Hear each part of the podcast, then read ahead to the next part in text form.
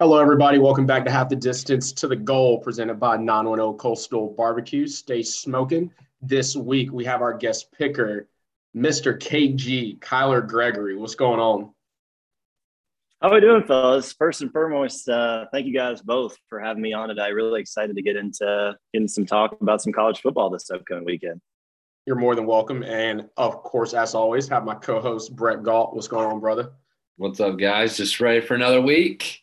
I feel like I say that every single week, but man, it's just we, we can't take these weeks for granted because it's going to be over soon, and you know it. Dude, week so true. Week eight is here, dude. We're we're so finish true. lines I can't believe in it. sight. It's, it's sad. It's it's sad. It's sad because we know it's going. I know it really is, but I think it's it's also been a really unique season because there's just so many upsets. So I think that's that's been the good part about this season so far. Yeah, no, it has been really fun. Um, so let's go ahead and uh, get into a play-by-play of what's going on with each team on this camera. So we have Kyler Gregory in the top left, sporting the UNCW Seahawks gray tee, AirPods in, mustache cleaned up, looking thick. We're ready to ride, baby. Down for the home team, slugging a beer, and uh, we got Brett in the captain's chair, black hat, black shirt, back in black. Yep, yep, yeah.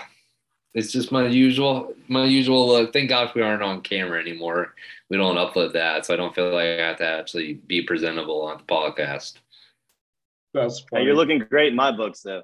No, I appreciate that. Thank you. See, I already like I this. see the lab. Let's go. yes, sir. Heck yeah, no. It looks like you guys are clicking already, and I'm rocking my uh my softball jersey that I just came home with. How about that team logo? Man, that's pretty sick. I How'd won't you guys do today, Marcus? What'd you say? How'd you guys do tonight? Uh, we didn't play uh, as good as we did last week, but you know what? We got next week. Playoffs start next week, so uh, we'll, we'll we'll see what's going on then. Hey, I've seen that man play dizzy bat, and I'll say he's come a long ways on the softball field. So I was actually a really good ball player growing up, and um, yeah, dizzy dizzy bat. Oh yeah, not my strong suit. Dizzy bat's not a lot of None of strong us, to be suit. No, no, no, no, not at all.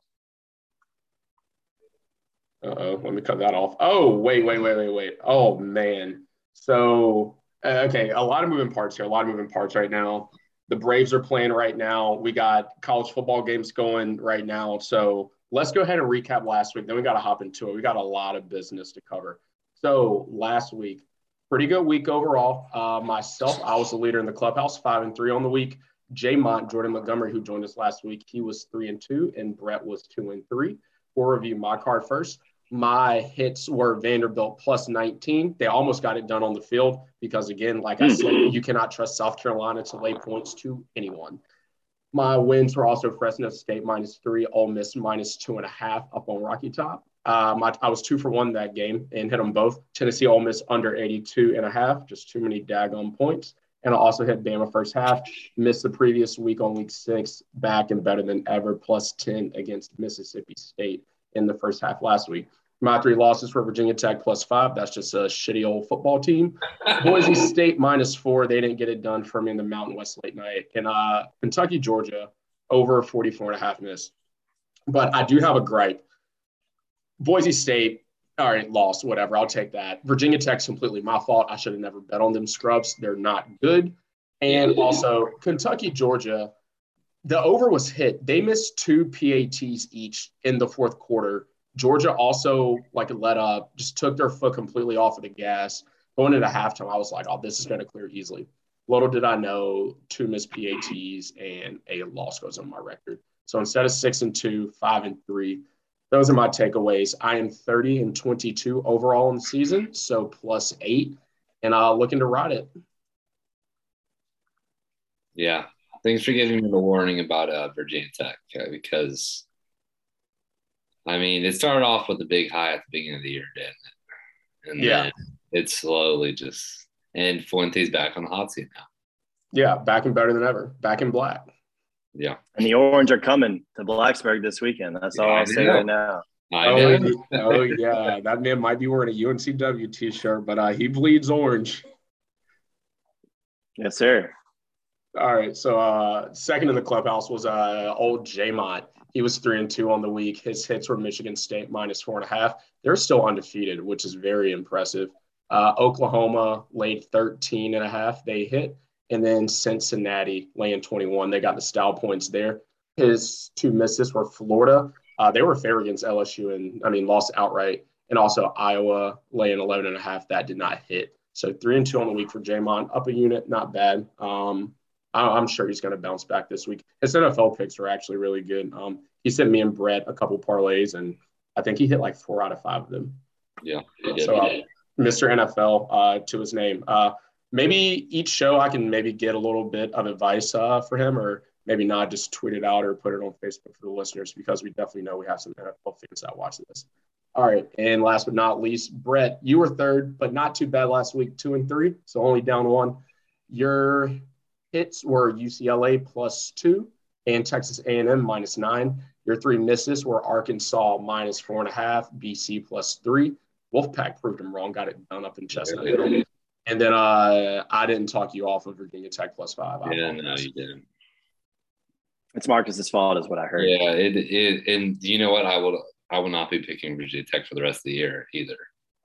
I, I the orange come to town. I'm telling you. I'm telling you. If, there if might there might be something coming up on that. Yeah, if that game wasn't at VT, I mean that would be. I don't even. I mean, it's not like you guys played well when it was at VT last week, so I guess it really doesn't even matter. Yeah, three home games in a row, and we're we might lose all three. and that might be Justin Fuente's funeral. Um, so yeah, Brett. So two and three last week, overall 22-19 on the season. How you feeling going into week eight? Um, there's there's good games in there. There's a lot of actually good, intriguing games this week, and but they're I'm nervous to pick them honestly. Like there's a lot of where like they could just be up in the air in my opinion. So that that's a little worrisome, but it's going to be good games regardless, I believe. So that is the exciting part. But I'm just trying to stay positive. The whole, I mean, I can't, I can't have another bad week and try to go negative. That's the dang truth. So, I mean, we're killing it as a syndicate. Will that be 52 and 41? Maybe I should start playing more games like you do because maybe that's the way to go. Well, when I had that bad week, the two and four week, I said I was going to like shorten the card, play a little bit more precision, but I just keep going back to the water the gin. Yeah, that you have not changed your method yet. Yeah. All right. So, uh, not calling Kyler a degen, but so you live out in Vegas. Tell us what's going on with your gambling habits overall, college football. Just give us a tale of the tape. Sure. So they're yeah, certainly trying to live up to that reputation living out here out west, and uh, been here just over four years now. Um, so feel like I'm starting to get a rhythm a little bit. It took a, took a long time, a lot of beating, a lot of curves, and uh, here we are. But uh, really do enjoy college football. Probably my favorite uh, favorite sport to handicap that in college basketball. But certainly having the most success in the NFL season so far, and uh, dabbling a little bit into the hockey realms, um, and uh, touching into the NBA a little bit this year as well. So we'll see how that goes. That's pretty cool. So, what's the vibe like so I've been to a casino before, never one that you could legally like sports gamble at. So what's the vibe like when you're in a casino and sports gambling? Like, is it that much better? Does it make you more nervous? Do you not do it? Oh, it's it's a hundred percent more more appealing. Um, you know, there's there's nothing better than sitting to your next door neighbor who you've never met or never seen, and, and you're sweating the bet together. You know, like you both have built the perfect handicap. There's no way it's going to lose, and then you look at each other right before that final play. If that kick, uh, that kick is going to go between the uprights, and that make or breaks the fen- uh, friendship, and so you move on pretty quick. what What is Vegas like during March Madness time? I mean, I can only imagine. I think that would be the. So, cool. I, I that is my number one event that, that I would broadcast to come out to for for to Las Vegas. Um, next would be Summer League, but March Madness, man, it, it is incredible um, there, there is no better emotion than riding that high of, you know, hitting that late three pointer and then a team coming back down and hitting a garbage layup at the buzzer. You getting that backdoor cover. But uh, you know, it's, it's a great scene because everyone's rooting for the same thing or or against you. So you have either a best friend or an enemy, and it's always always awesome. Highly recommend March Madness in Las Vegas. So summer league is something that kind of took me by surprise. Like I do know that the NBA does summer league in Las Vegas, but like what's so appealing about summer league? Is it because the stars usually don't play as much, so they're just kind of out everywhere, a lot more famous people? So it's so the appeal to me is I, I, mentioned that you know I love college football and college basketball. So it's always great to see you know those four year guys that you saw at college basketball come and try and, and you know put their put their careers on the line and try and make an NBA roster for a two way contract. But where you where the real appeal is, it's in the middle of the summer in Vegas. It's hot, but the stars are out. LeBron, AD, Steph Curry, all those guys, they come to Summer League to watch and support their team. You know, it, it might not be the full week that they're there, but they're a night or two. And typically that first weekend of Summer League is insane. You're going to see all the big time NBA athletes out and around the strip that week for sure.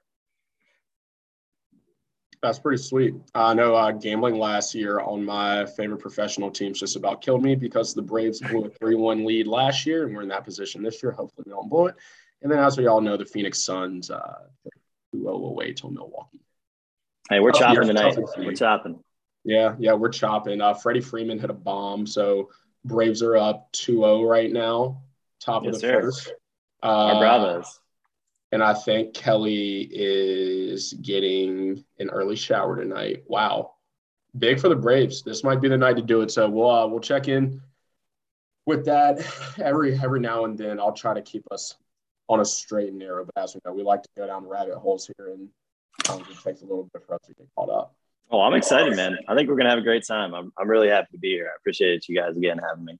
No, as always. And so a little bit of a catch up for our listeners. So again, thank you, thank you, thank you so much for listening. We hope that we're giving you good content that you keep coming back for every week. We hope that you are subscribing. If you want to leave five stars, go ahead. But you know what I say, just be honest.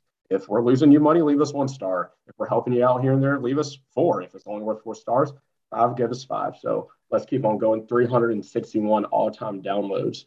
So, uh, Brett, for something that was thought up in a newspaper class in high school, I think we're doing a decent job and uh, we have pretty good retention. I would say so. I mean, especially since people are like are so honored to join the show. I mean, that's got to feel good for you. I know it feels good for me as well. Just the fact that people actually like you can tell they really want to come on the show. And like you said, our viewers are just continuing to rise. So I mean, like you said, just thank you guys for coming off of the show for once and then actually uh, listening to us as well. So we definitely appreciate it. And we hope to continue to bring you great content. Yeah, absolutely. Thank you. Keep coming back. Keep coming back. Um, we hope to keep giving you great tidbits. All right, so let's go ahead and jump into the week. Week eight, we're here for the integrity of the show. If there's a Thursday night lock we just don't get to, again, because we have lives, we have stuff to do. We try to give you the podcast in the most timely fashion, but every now and then we fail to. So our sponsor, Nominal Coastal Barbecue, stay smoking. One of they have two locks this week. One of them was Louisiana minus 18. They are down right now, zero to seven against Arkansas State in the second. So latest played, they played it, they gave it to me. We're going to honor it. They are on Louisiana minus 18 for our listeners. It probably doesn't help you a lot, but it's kind of looking like you didn't even want to take it anyway. So uh, that's that's one lock. Um, did, did any uh, did either of you have Thursday night locks that we need to go ahead and get out that you want to play? I did not. I did. Um, I am on the SMU Mustangs. Um, I don't have a great handicap here, um, but historically, this team has won me a lot of money, and I think that they are purely undervalued in the market. And I just take a look at the score. I took them to 13 and a half, and they're up 17 already, 13 to go in the second quarter. Keep on rolling, Mustangs. All right. So Kyler's got SMU laying 13 and a half against the Tulane Green Wave. All right, first one of the week. All right, so Kyler's got one on the board.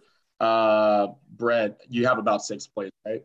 I got six. Yeah, I'm not and really Kyler. confident in many of them, but okay, Kyler, you're about the same, right? About six, seven ish. I got, I got five. Yep. Okay, five now. All right. Sorry, right. six. So, excuse me, six, six. Okay. Yep. No biggie. All right. So since I was the leader in the clubhouse last week, we went and let our guests go first, as always. I'll go ahead and jump in. I'm a little ACC heavy this week. I think I'm a, I think I'm in every conference this week. Yeah, every single one. So um, let's go ahead and we'll start. Let's go north. Let's go to the Big Ten. Purdue's a home dog against a Wisconsin team that can't score the football. I think Purdue's going to beat them outright. I'll take every point I can get. Line opened up at three. It's now at three and a half. Give me the hook. Purdue plus three and a half against Wisconsin all day, every day. Until Wisconsin shows that they can score points, I'll probably fade them every week. It might become somewhat of a temporary principle.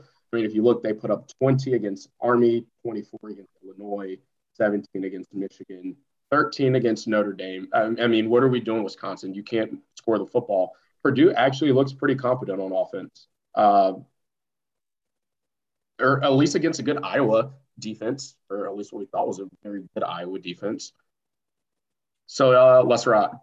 Purdue plus three and a half, home dog against the Badgers. I'm all over. I, I, I don't I don't understand the spread. I, I really don't. I don't know what Vegas sees. I mean, we're talking about a Wisconsin team that you literally like you just said they cannot score the ball. This is a good Purdue defense, Purdue offense that is playing well that just destroyed Iowa at Iowa City last weekend. So I mean, I I just don't I don't get this, bro. I'm definitely taking Purdue to cover the three and a half.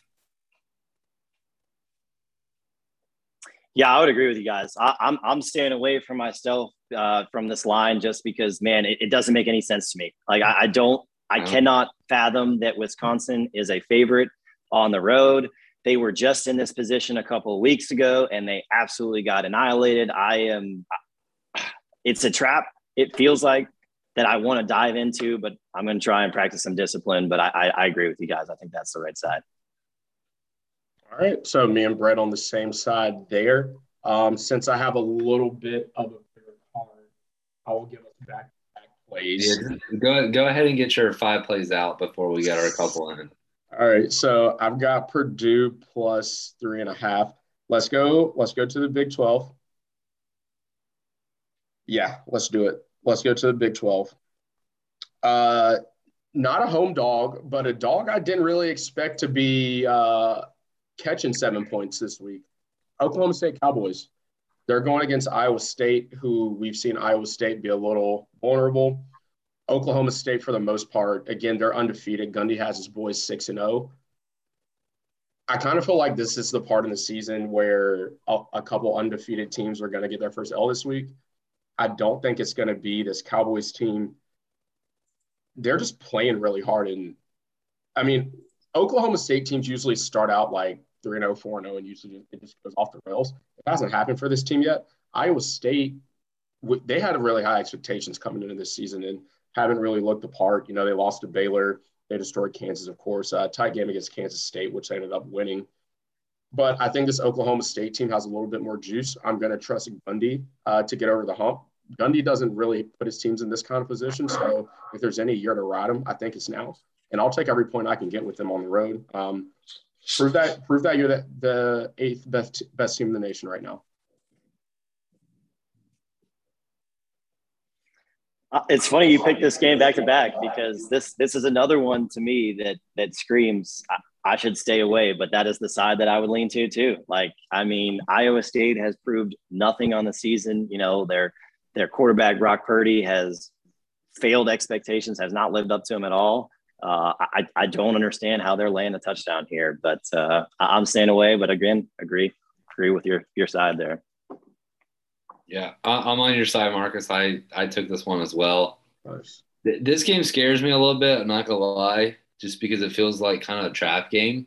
But I also thought Texas last weekend was a trap game, and somehow they pulled that out, which I was kind of shocked about, to be honest. But Ames is a tough place to play, so that kind of scares me a little bit. But I, I don't know. I, I like I just like the way they're playing right now. And so I just I don't I'm taking Oklahoma State I'm with you on this one to cover the seven.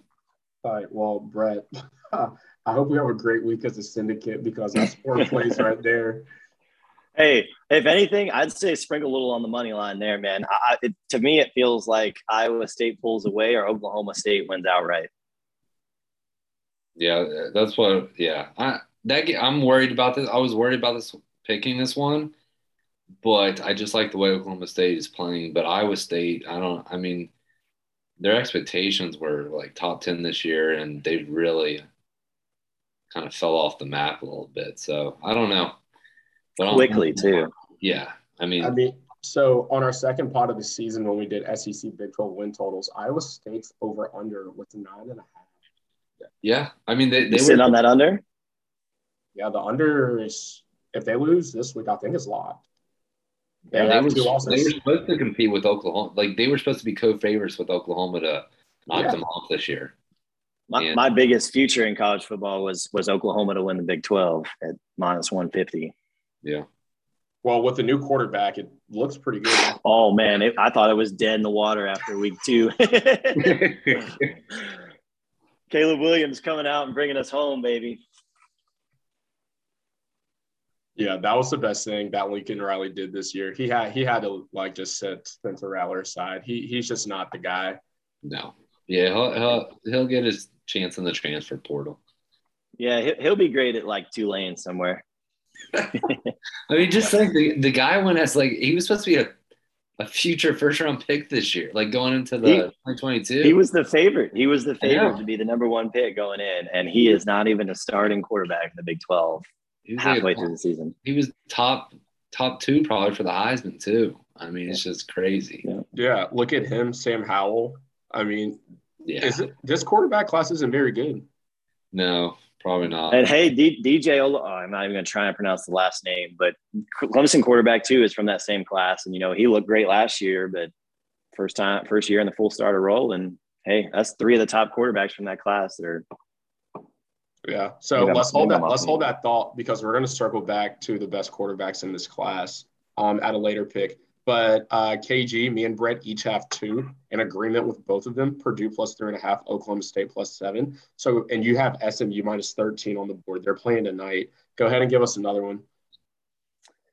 All right, guys. So, a little bit of background, peeling the curtain behind of kind of my handicap in here is uh, I, I like to go off the radar. I like to go off the board. If I see two ranked teams battling out, I, I'm staying far away from that line. Now, going to go a little bit against my principles when when I give you a, a pick here later. But uh, my first one here kind of went back and forth on which way to go with this pick. But uh, I'm going Western Kentucky, Florida International over 76 and a half. I don't know if that number is still there. I think it's up to 77, but uh, have a point that high of a total. We're not we're not too sweating about that. Uh, really, this is the uh, my, my handicap here really comes down to it's the best player in college football that 90% of the fans have not heard of, and it's Bla- uh, Bailey Zappe at 26 to uh, touchdowns to four interceptions. Um, he's averaging 13 yards per completion, nine yards per attempt, and he is a transfer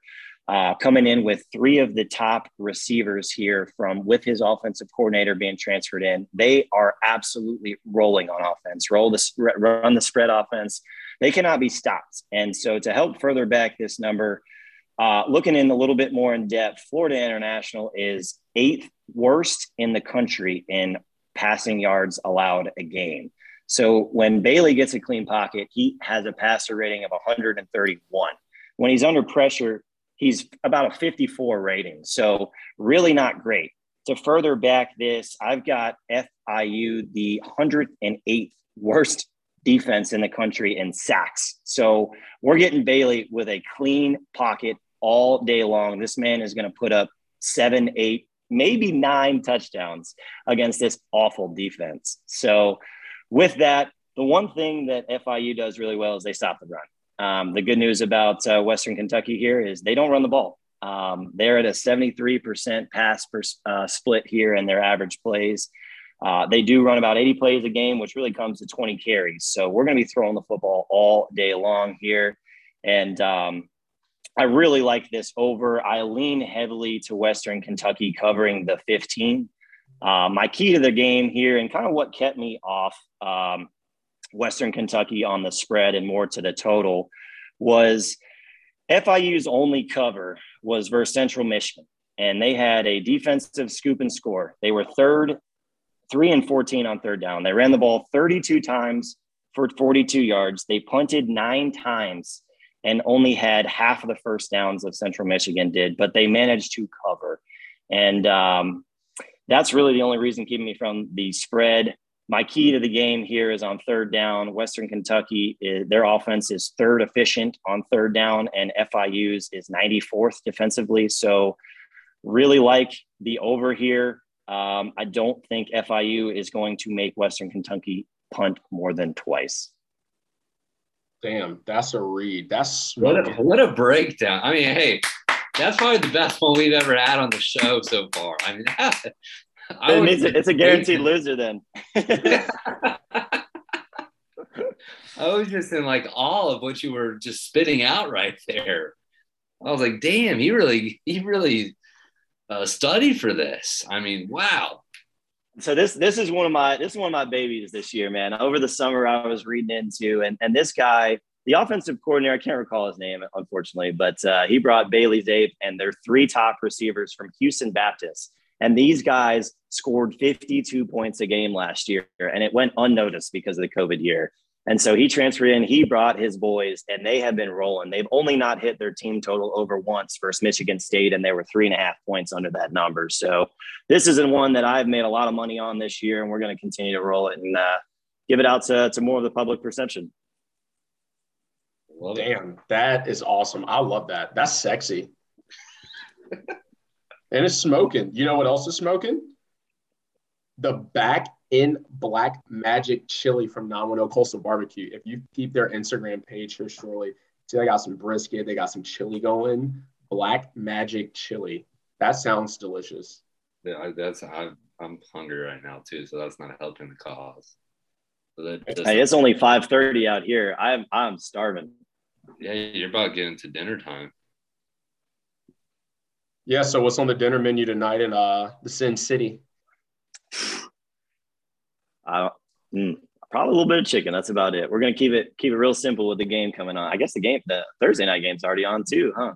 That, that's got to be the best part about like like Monday night football, Sunday night football, and everything like that. We're over here to the East Coast, staying until freaking midnight and everything like that. And you're just chilling.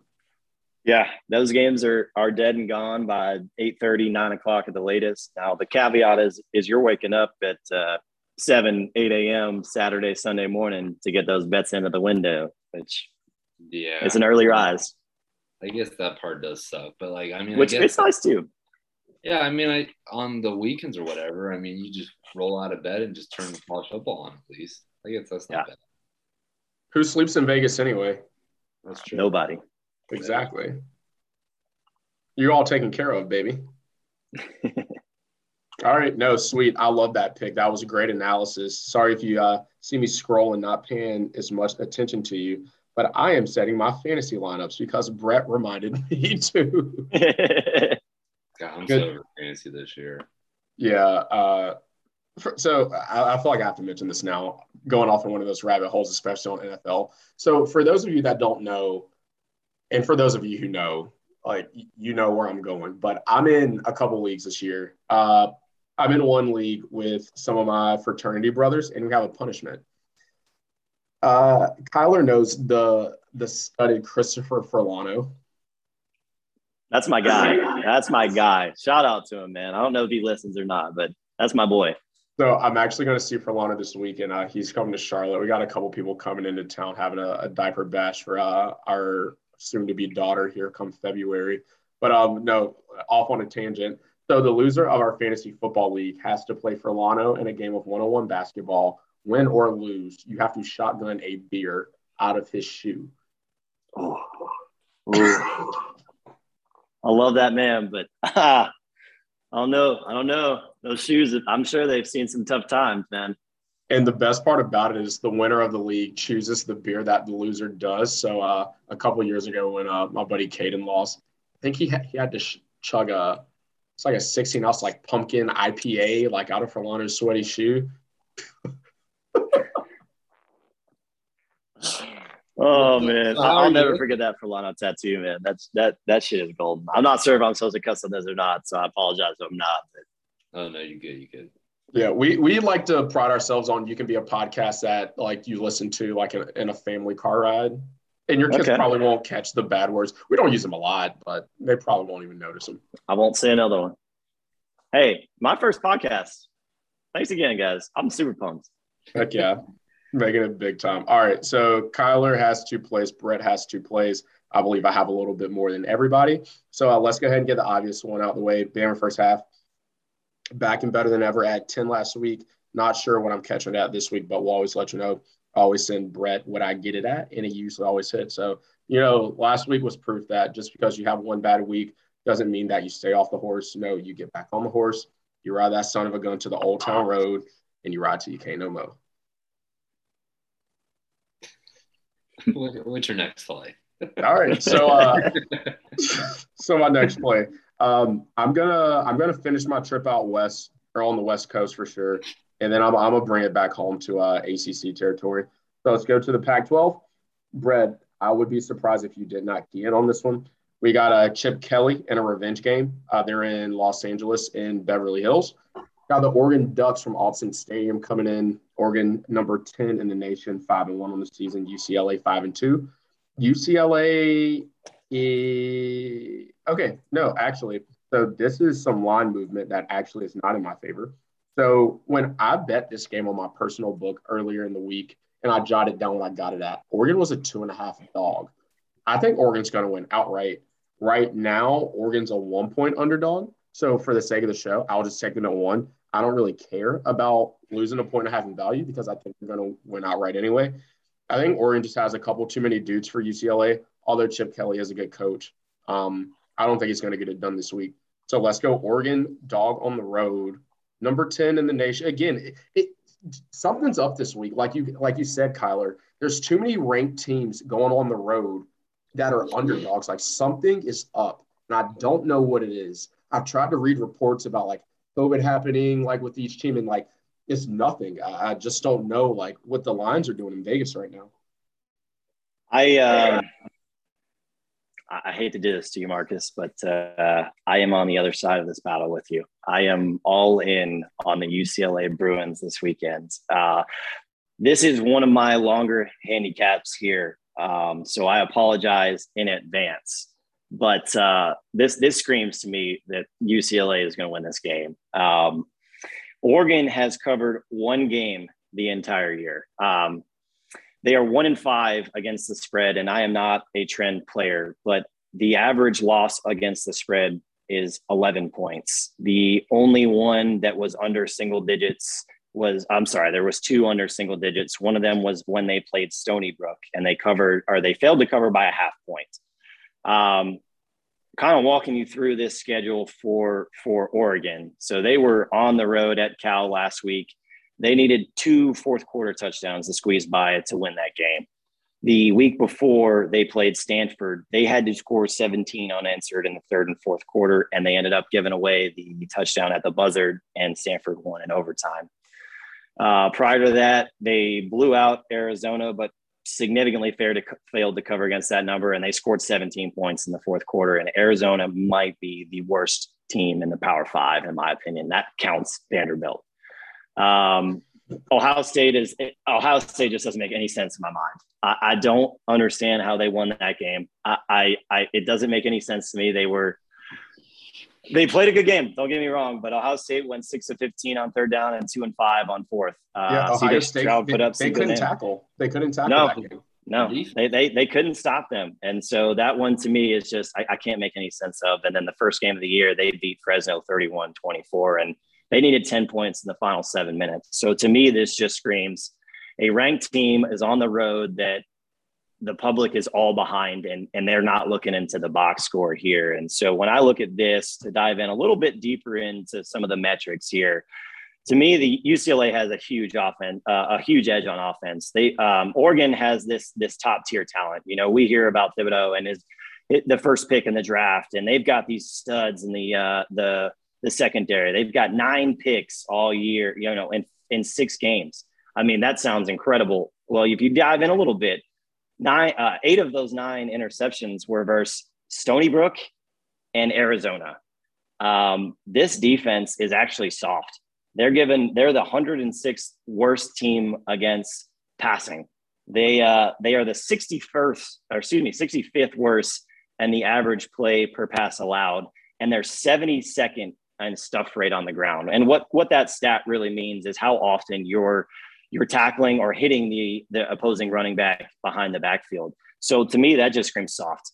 Um, and and to that counter end, UCLA is in is sixth in yards created on their line of scrimmage. So they've got some mammoths. They've got five seniors starting on that offensive line. I really think that they're going to bully Oregon on the ground. Um, and and so keep it keeping kind of that stuff in mind. And then I look into the actual game from last year. Um, Oregon did win 38 to 35, but UCLA had four turnovers, two interceptions, two inter- uh, two fumbles. Um, Oregon had, I'm sorry, UCLA had four turnovers. Oregon had one. UCLA had five pass deflections, but they had no interceptions. And so when we dive into kind of the individual stats here, uh, Oregon's quarterback, Tyler Shough, who has now transferred, left the program, is at Texas Tech, went 19 of 30 for 334 yards, three touchdowns, no interceptions. Um, not a great line statistically, but he didn't turn the ball over, kind of managed the game, got a lot of yards and good, good touchdown numbers there. Well, Oregon on the ground carried they they had 34 carries for 88 yards or 2.6 yards per carry, which is atrocious. Um, that was with Travis Dye, who will be starting for the Oregon Ducks. CJ Verdell is injured and out for the year. Travis Dye had 10 carries last year for 40 yards, and CJ Verdell had 12 for 18. The leading rusher in that game for them was actually their quarterback, who had 11 carries for 41 yards. Um, oh, by the way, their leading receiver from the game last year, Devon Williams, who had six catches, 120 yards, and a touchdown, he's actually out for the year too. So to me, the biggest two playmakers on Oregon are down and they're out for the count. So kind of keeping in mind with what the box score was last year, uh, Oregon won by three, and I haven't even covered the UCLA offense. They did not have DTR. Uh, they had their backup quarterback Chase Griffin for nine. He went for 19 for 31, 195 yards, a touchdown, and two picks, and a great effort. I mean, he gave them a hell of a game. Their running back Demetric Felton, who we might actually see tonight in Thursday night football. He was a undrafted rookie uh, who got signed by the Browns. He had 34 carries for 167 yards versus Oregon last year. The longest run he had, 18 yards. And so that yards per carry for the team last year, 51 carries, 267 yards, 5.2 per carry. So what I'm taking away from that is UCLA ran the ball down their throats last year. Well, kind of flipping the script to this year, Oregon's uh, excuse me, UCLA's offense is sixth in the nation in running. Well, guess where Oregon's defense is versus the run? They're 91st. Um, so to me, this screams that UCLA is going to dominate the trenches. They're going to carry the ball. They're going to milk the clock, and they're going to cover this game and win outright. I know they're a short underdog, but key to game, uh, key to the game to me here is DTR 121 passer rating when the pocket's clean. Oregon does have 11 sacks on the season. I did mention they already have the nine picks. So if if Oregon can generate a pass rush here, I, I don't feel nearly as confident. Um, but uh, to that point, I, I, don't see them generating a lot of pressure versus this experienced offensive line. Give me UCLA to win this game outright.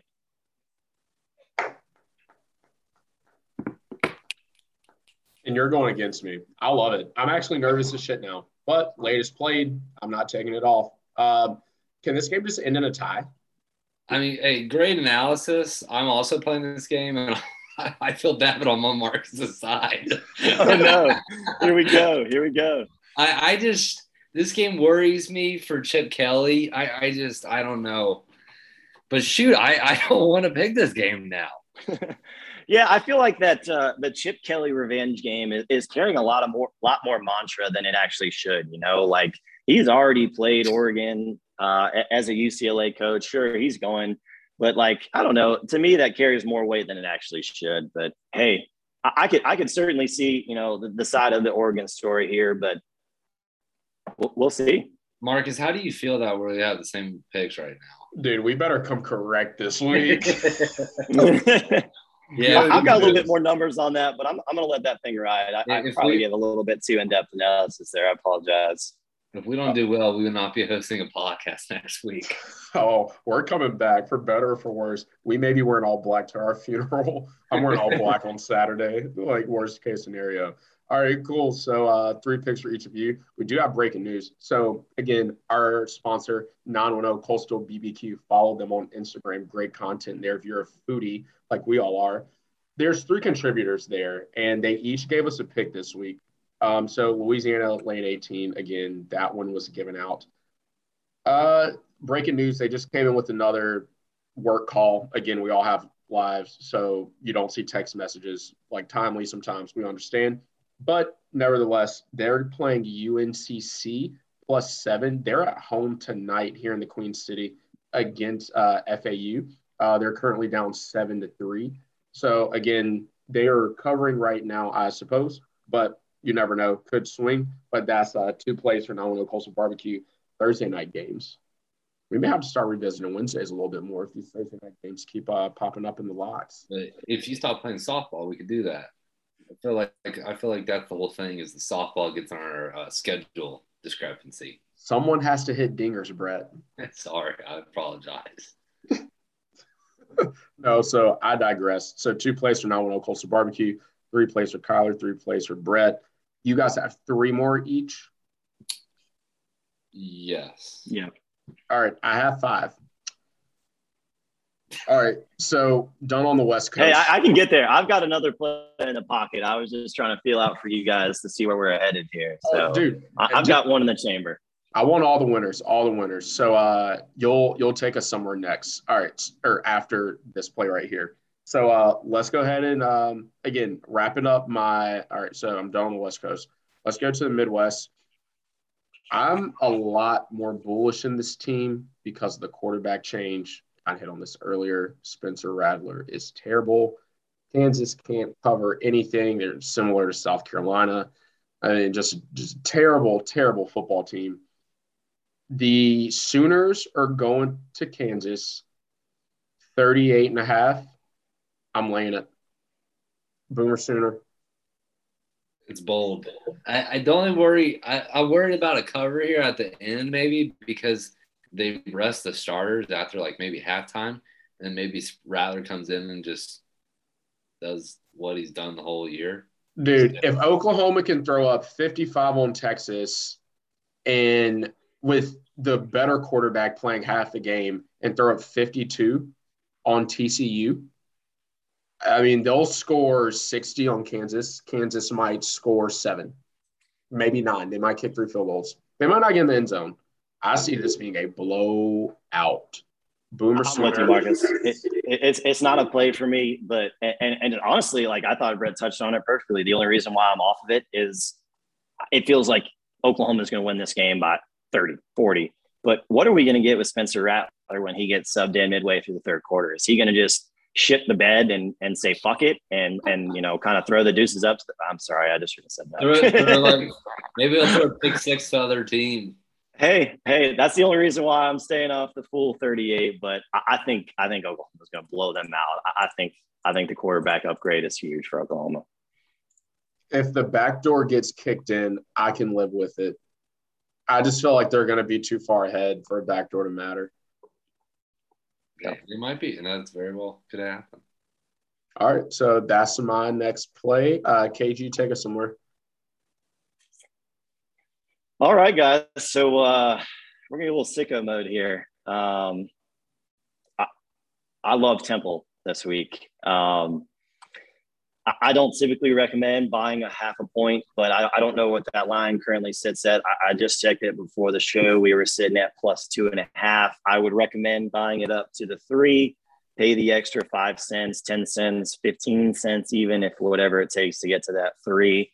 I'm also sprinkling the money line here. And for me, this is all a situational bet. Um, we got Temple coming off a bye with their quarterback, D'Wan Mathis. And, and you guys probably recognize that name. He transferred out of Georgia.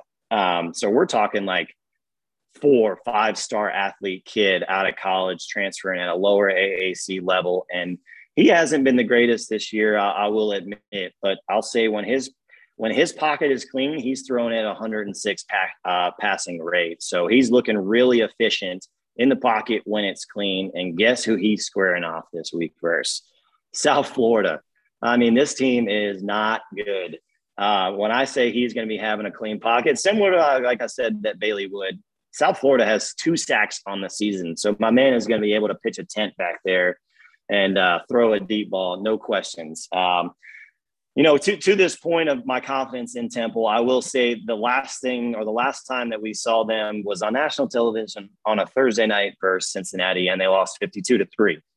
But if we dive that a little bit deeper, they were down 17 3 at the half when Mathis was in and they fumbled a punt when they were down one score early into the second quarter. And it was still three to nothing at that point. Um, so let's kind of take that, remove it from the data, and say that might be an outlier. Cincinnati's also really good too. So, um, another reason kind of why I'm on this uh, on the money or excuse me on the money line and the, the points here. But uh, last week USF lost by one at home to Tulsa, and uh, Tulsa had three turnovers. They had 535 yards of offense. USF had 268. They managed to recover a fumble for a touchdown and return a kick for a touchdown, and that's the only reason why they won this game. And uh, you factor out those outliers too, and this screams to me that Temple is going to win this game. I, I don't fathom how that they're an underdog. I make this game Temple minus one. Uh, they are four and one versus US, uh, USF the last five games, and they've also won three in a row at USF. Um, to me, Temple's pass D is by far the best unit on this field. Um, kind of dissecting this a little bit, USF, they've thrown for one touchdown, thrown for one passing touchdown all year long. They've thrown four interceptions. And so to me, that screams that is going to be completely irrelevant in this game. We have to hone in on the ground game. And USF running back, his name is Jaren Mangham, and he has 70 carries for 264 yards. He does have 10 touchdowns, but kind of what's leading into him getting so many touchdowns uh, is the field position. Uh, USF is getting some favorable field position, and they're turning it into some quick, low scoring drives. Um, they've fumbled 10 times this year already, but they've only lost four. So we're getting some some fumble luck on our side a little bit here. And to me, the key to the game, um, like I said, they're getting some really favorable field position. They've had six interceptions on the year. They're averaging 20 yards per pick. So they're getting incredible return on their turnovers. And um, I just don't see that maintaining. And I'm going to take Temple to win this game outright. I'm certainly going to buy it up to the three and, and hope that they cover this on a field goal.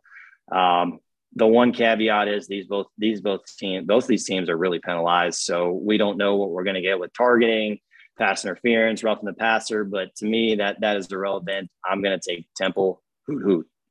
This, I, I feel like this is going to be a sweat for you again. So like Tyler said, buy it up to three for the locks. Two and a half is the best number I can get you. Oh man, dude, this this is an ugly. This is sicko mode. It's sicko, baby. It's Dude, sicko. This is where we thrive in college, man. I'm telling you, stay away from those ranked opponents. oh man, that's disgusting. All right, uh, no take. Uh, good analysis. I, am I hope you win. Do you have uh, any explanation for uh, Temple's 14 to 61 loss uh, week one against Rutgers?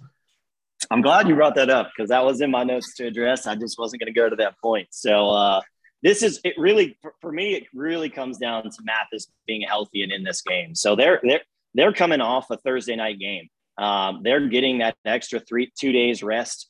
Uh, they're going to be a little bit more healthy than they've been. And uh, even in that game, he actually got hurt and banged up in the third quarter. Now it was dead and gone, but uh, superior opponent, Big Ten. You know, Rutgers ain't great, but their defense is solid. So for me, Mathis in that game. He's healthy. Temple's running.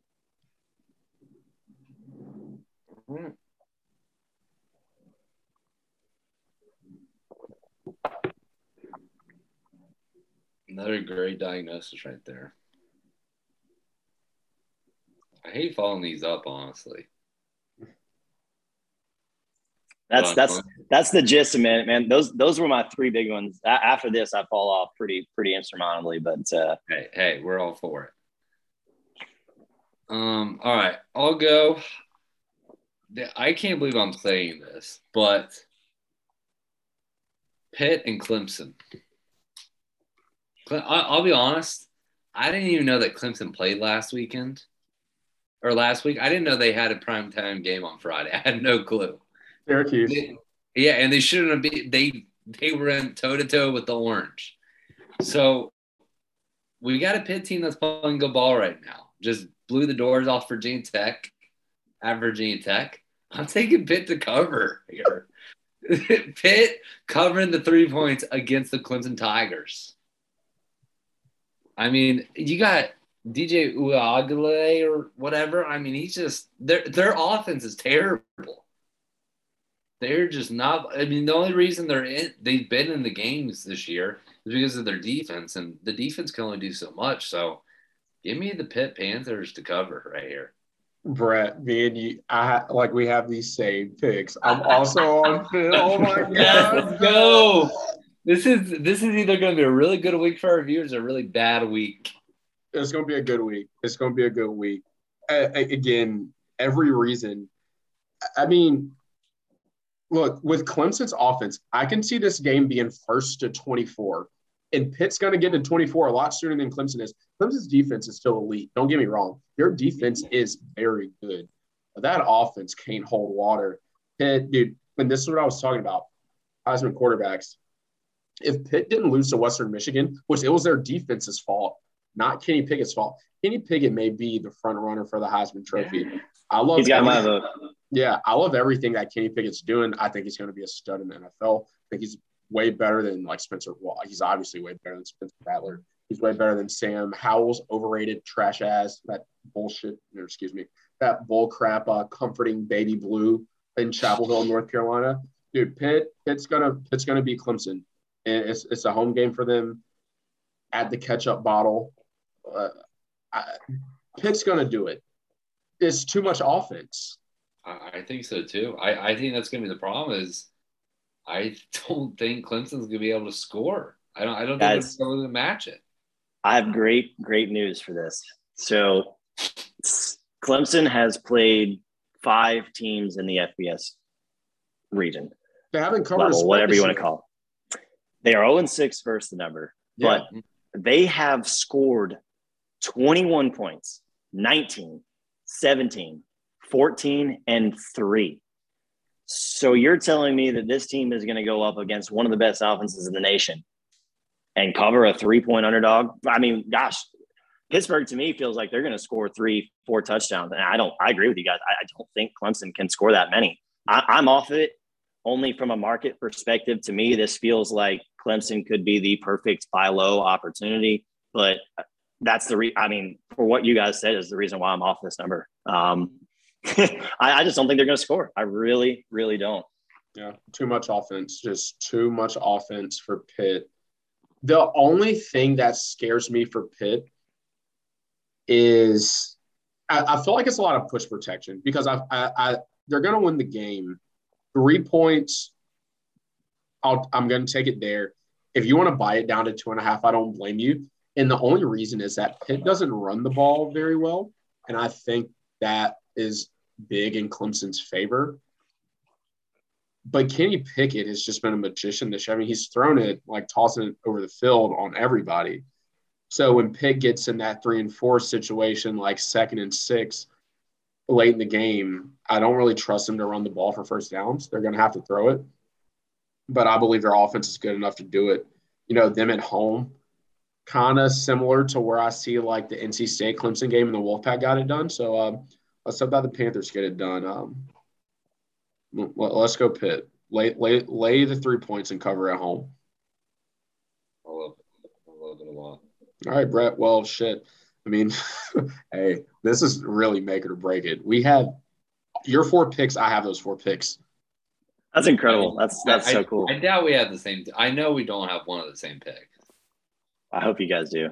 But I don't know about the other one. Well, Brett, you have two more plays. Yeah. I have three. Uh, Kyler, you have roughly three. Two. I've got two, potentially three. Okay, so go ahead and give us one KG. All right, so I'll save the best for last, but I'm gonna go. I'm gonna go a little bit sicko mode again, guys. Um, I'm going to take San Diego State Aztecs plus the three, a little bit on the money line here as well. Um, for me, this really comes down to one element of the game. Um, Air Force runs 89% of their offensive snaps running the football. San Diego State is number one in the nation versus the run. They're only allowing 61 yards per game on the ground. And to kind of put that in context, um, you know, you hear San Diego State, oh, they haven't played anyone. Uh, you know, how good are they really? Well, if you throw that right next to Georgia, Georgia averages about 63 yards on the game. So I know that doesn't sound all that good and well, but think about how freaking dominant Georgia's defense is. And and that is very similar to what the Aztecs do out here out west. They don't have to go against these SEC gods uh, out here out west. So they are going to absolutely shut down Air Force's run game. Um, you know, where they are a little bit uh, weak is the passing game. Oh, no, not really. They're actually seventh in passing yards allowed. This defense is freaking elite. Uh, their head coach, Brady Hoke, that name might ring a bell for you guys. He was the former Michigan coach. He's having a hell of a year to start the season. Um, he's kind of rolling a little bit of a hot streak here. Who knows? His name I've heard thrown around in those uh, upper echelon open roles. I've, I've heard him rumored to LSU. You know, that might be a little bit of a motivation to kind of cover this, win this outright. But uh, for me, ultimately here uh, air force is their defense is 90th worst versus explosive runs and 116th against the third and fourth down under three yards to go so what that really means is they're great on first and second down but if they're giving up chunk plays they're really beatable uh, on that short and down to go and for that reason, San Diego State is actually 10th in the nation in that short yardage. They run it at a 71% clip. This game is going to be beautiful. It's going to be late night, Saturday night, guys. So when you've had about six, 10 Busch Lights turn into the San Diego State Air Force game, it's going to be run after run after run, and it's going to be a great sight for the eyes. Um, a little bit of trend data here is San Diego State has won the last three games in this. Uh, won't say it rivalry by any means, but in this uh, duel, and then they've actually won the last two at Air Force. So it doesn't doesn't uh, keep me off from them being on the road. I actually make this game minus one with San Diego State. You factor into home field advantage, and and I mean they're playing you know Air Force. It's not like they have diehard fans there. They've got some guys in the military, so you factor a little bit of home field advantage. Maybe you get to Air Force minus one. But to get a full field goal on the road with the better team, please give me San Diego State plus three outright. I like it. I mean, every single time you're just talking and diagnosing these games, I'm like, I'm just on board. Yeah. I appreciate that, man. I, I, hope they come true. I mean, you know, you win 55% of these things, you're you're really good, but you can certainly look like an asshole and I fully expect that to come fruition this week. so obviously I feel like you you would recommend the money line play. 94% of the vote is San Diego State money line. Doesn't scare me. It does not scare me. This the, the one thing that I don't like about this is that San Diego State uh, stuck snuck in to the top 25. So they got a 22 next to their name. So I feel like Saturday morning, Saturday afternoon, when people have lost five, six, seven bets, they're going to be chasing. They're going to say, "Oh, San Diego State catching points on a on, on the road, and they're ranked." Please give me that. But uh, I still think they win this outright. They, they've owned this series, honestly. Have you seen all those shiny buildings in the city you live in? Do you know how they get those shiny buildings? It's, hell yeah. House by, always wins. Is by collecting 94 to 90 percent of public bets. No, yep. I, am full. I fully support you. I'd probably be on the Aztecs too. What do you? What's the over under in that game? Like 30? Oh, it's 38? beautiful. It's, it's beautiful. I, it was 39 when I saw 39. it this afternoon. Yeah, I mean that's that's five touchdowns and a field goal. Over or under? Would you lean? Oh, I'm going under. Um, Oh, uh, damn, that's an under. Wow. I thought you were going to say the complete opposite of that. Oh no, this this game where where you have to get worried on the total is if if they get a breakaway run or if Air Force they they actually have like a twelve percent chance of hitting a big time throw, which really means they're going to go 25 yards down the field. So if they drop back, because they run that triple option too. So if they drop back and they, they catch them by surprise, they might catch them for, for a touchdown or two, and that will kill the under. But for me, this is going to be a halfback dive, halfback dive, and we'll see what happens. All right. Interesting. Nice. Okay. All right. So San Diego State plus three. Uh, you can have it. Uh, I'll. I have three more, so I'll play the next game. All right. Let's go up north. Still on the East Coast. We're not out west anymore. Let's go up to New York. We're in West Point. Got the Demon Deacons of Wake Forest. Got black and gold on black and gold. They're playing the Army Knights Service Academy game. This actually really intrigued me because this line doesn't seem to have moved any, almost on a bunch of books. Uh, it opened up. At, it opened up at Wake being a three point favorite. They're still a three point favorite. Seventy three percent of the public is on Wake Forest. Sixty six percent of the public is on Wake money line. I'm taking. I'm what I see this more as a touchdown game you know, I think Army's been a good story this year. Four and two Army team, like pretty good. They had a battle, a what six point game against Wisconsin last week. They ended up losing. They lost to Ball State the week before, so they're on a two game lose streak.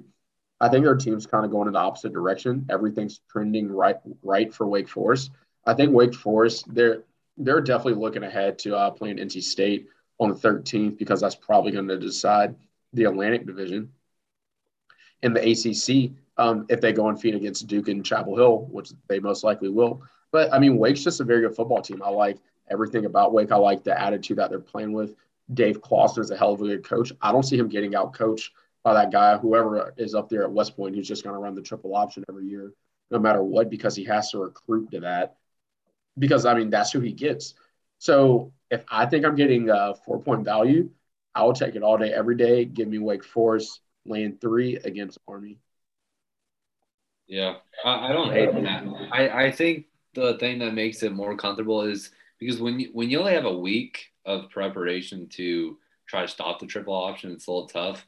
But I believe Wake just had a bye last weekend, so that gives you about two weeks to get that preparation in, and get it to practice, be able to like implement in your practices. So I think that definitely helps when you go and face a triple option team is having that extra week to be able to kind of read the film, look at the film, and be able to do it in practice. So yeah, I, I like that line for you. Yeah, and I mean, I don't know how good Army scout team is, but I mean, they don't have anyone that can imitate Sam Hartman. He's, I mean, 14 touchdowns this season, only three interceptions. He he's playing out of his mind. They're actually running the ball good. I mean, they have a running back with five touchdowns, three touchdowns. They're spreading the wealth. It's not just like one person like being the workhorse getting hit. I think Wake's going to be fresh. And if Wake's fresh, their offense is very explosive, as we've seen in ACC play. And also, like them getting to 6 0, threw up 40 against Syracuse, 37 on Louisville, 37 on Virginia, 35 on Florida State. I mean, 41 42 in their other two games this season. Wake's just has a very, they have a very good offense. I don't really like the overplay just because you know the triple option is going to bleed the clock. So 52 might be kind of tight, but I can see Wake getting to 37 points in this game. Um, if you think Army can get you two touchdowns, you may want to take the over. I'd stay away, but I mean, I think this is a pretty easy cover. Um, again, like those ranked teams on the road, like Wake isn't a dog, but only three points. Something might be up, but I'm I'm to take it. I see value here. This this was this was another one. This this to me screams sweaty. Um, I'm with you. I think Wake is great this year. I genuinely do think they win this game. The the reason why personally I'm staying away. Um, what does what does Army do? Like you mentioned, they run the triple option. Or what what is Wake not doing very well here the last few weeks? Now keep in mind they are playing some ACC competition, so you know are they on the same scale of Army? Athletically, no, but Army is going to run that ball and they're going to run it to the ground. And so last three weeks, Wake Forest gave up 350 yards rushing to the Orange, 177 yards rushing, to, or excuse me, 200 yards rushing to Louisville, and 100 yards rushing versus Virginia. That number doesn't seem like it's it's too big, but Virginia is leading the nation or their top five But in passing yards per game. running backs are legit. They are very, very good. So yeah, I, I take that as an outlier myself. That is the only thing I say tread lightly is this this this team seems to be giving up a little bit more yards on the ground um, than they probably will. Um, I, I, I am still on your side though, Marcus. I, I genuinely think Wake Forest is going to win this game by two touchdowns. Thank you for being with me. That don't lie, that scared you a little bit though. No, I- no, honestly, like a, a, the UCLA Oregon that definitely scared the hell out of me. But I'm I'm really not that scared right here. it scared the hell out of me too. I, I'm still contemplating that one. No, Wake, Wake will get it done. Uh, No, Wake's Wake's really good this year. They, all- they they're they're going to win the game. It's just I, I am nervous about how, how that plays out with with their offense or excuse me on, on defense is all. I think it would be very weird for Wake to win the game by one or two. So three push Exactly. protection. Yep, Ag- agreed. I like Agreed. It. I, I think, you like you said, it's like a touchdown game. Yeah. All right, so Brett, you're actually not playing this one. No, I'm not. I didn't, Shocking. What? Oh, come on. I didn't see that one on the docket. All right, well, go ahead. Go ahead, take it somewhere. I'm uh I apologize to the Wolfpack last week. They uh I that first half was a little concerning though.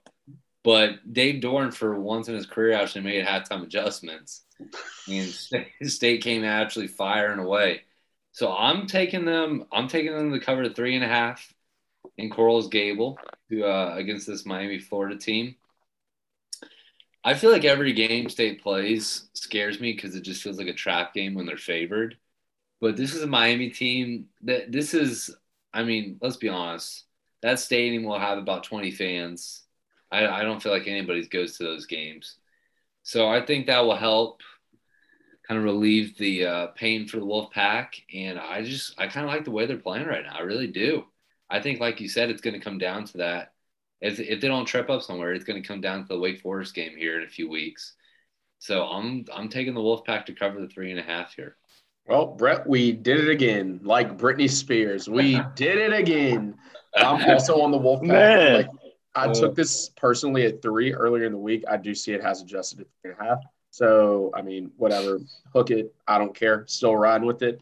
Wolfpack, I mean, like I said, my principles the weeks before this, I'm fading the whole state of Florida. Uh, I would fade Florida State this week, but they're playing UMass.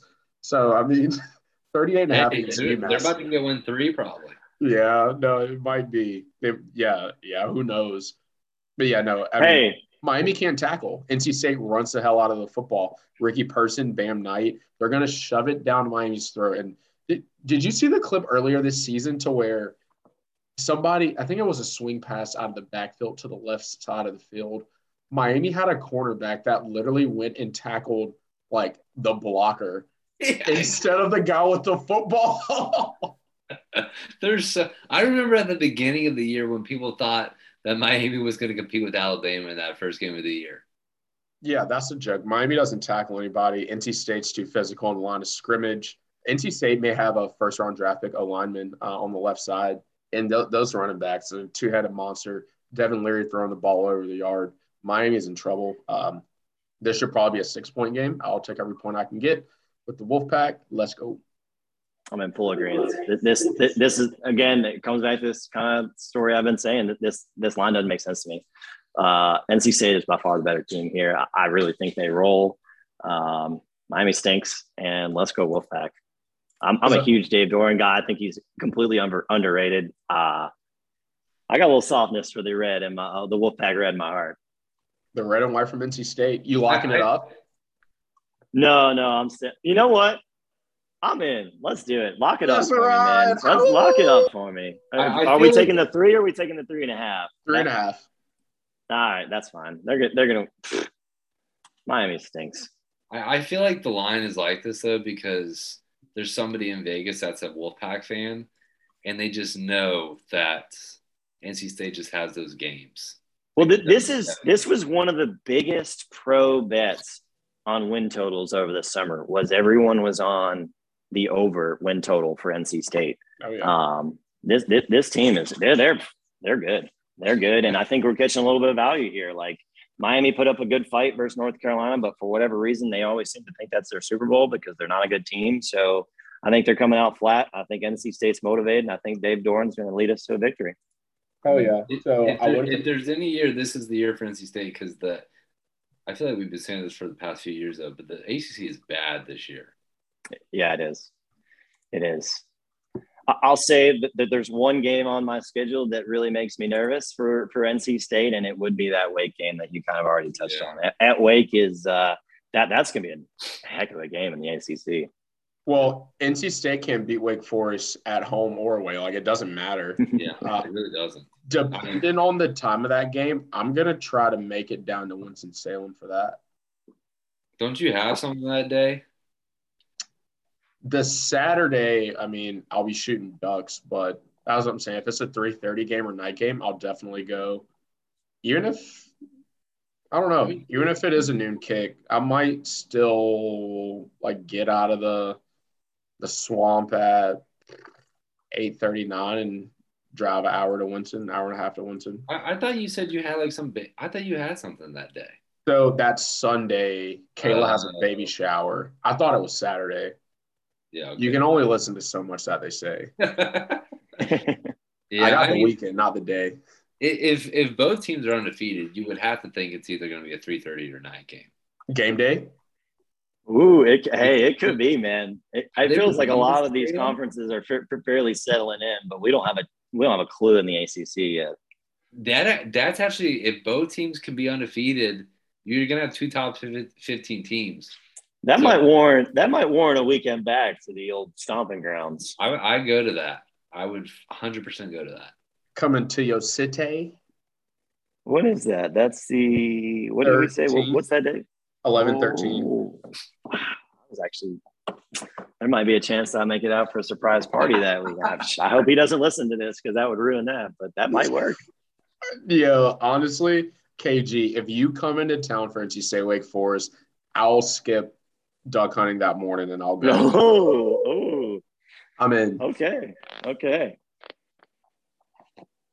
Let's go. Okay. Uh, so syndicate bet for the Wolfpack, the red and white from NC State. You, you know what's going to happen now? The state's going to lose to Miami, and uh, Army's going to beat uh, Wake Forest. yep, yep. That's exactly how it's going to go. No, no, no, not going to happen, Brett. Out of your five picks so far, we agree on four. Don't yeah. say I that. mean, you already know my last pick. Oh yeah, yeah. That last pick's in the bag. Okay, so Brett has one more. I have one more. KG, are you out or how many? I've got two for sure, potentially three. All right, give us Give us some yeah. I feel bad because you guys have the same plays, you know, like you guys are jumping in, piggybacking each other, and here I am going to the torch by myself. But we'll see if I can convince you to hop on this uh, this train here. And uh, my next play is a Friday night game. Um, the, the handicap is not nearly analytic as, as the others, but uh, for me, this is a complete fade of UCF. Um, give me Memphis on the road. I, I, I don't know where that line is now. I want to say between one and two. Um, get, give me the Tigers to, to cover that number for sure. So Memphis is Memphis played last Thursday. UCF played last Saturday. So we're getting a little bit of a rest edge here for, for Memphis. Um, not only on that, but Memphis has a bye week next week. So I really feel like we're going to get probably the best effort of Memphis all year, kind of how that calendar falls there. So really feeling strong about what we're going to get from the Tigers on the field um, and kind of comparing the schedules a little bit. So UCF, the reason why I'm fading them is their quarterback Gabriel. Since he's been down, they have been actually terrible. Um, they were the I, I want to say this might not be totally right, but I apologize. They gave Navy their first or second win of the year, and this is the Navy team that was getting dogged early in the year. So UCF lost to Navy 34 to 30 three weeks ago. Well, Memphis just played uh, Navy last week. They rolled 35 17. So that to me screams like, whoa, huh, we might be having to take Memphis. Well, then we kind of dive a little bit deeper into the schedule since Gabriel's gone. UCF scored 20 points versus my Pirates. Shout out to the homies.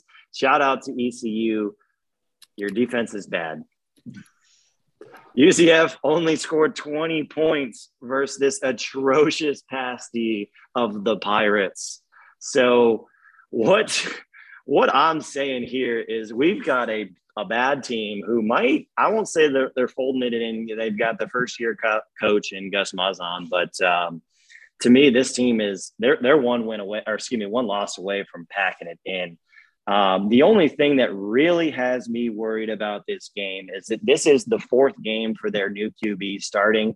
So maybe that they've got that a little bit more under wraps. Uh, you know, they probably got a better game preparation, but to that counter, more of why I'm leaning towards or, or certainly betting Memphis is because they're on a short week. I really think that next week is the buy low price for UCF. I think next week we're going to get a lot of value on them, but for this week, we're fading them still.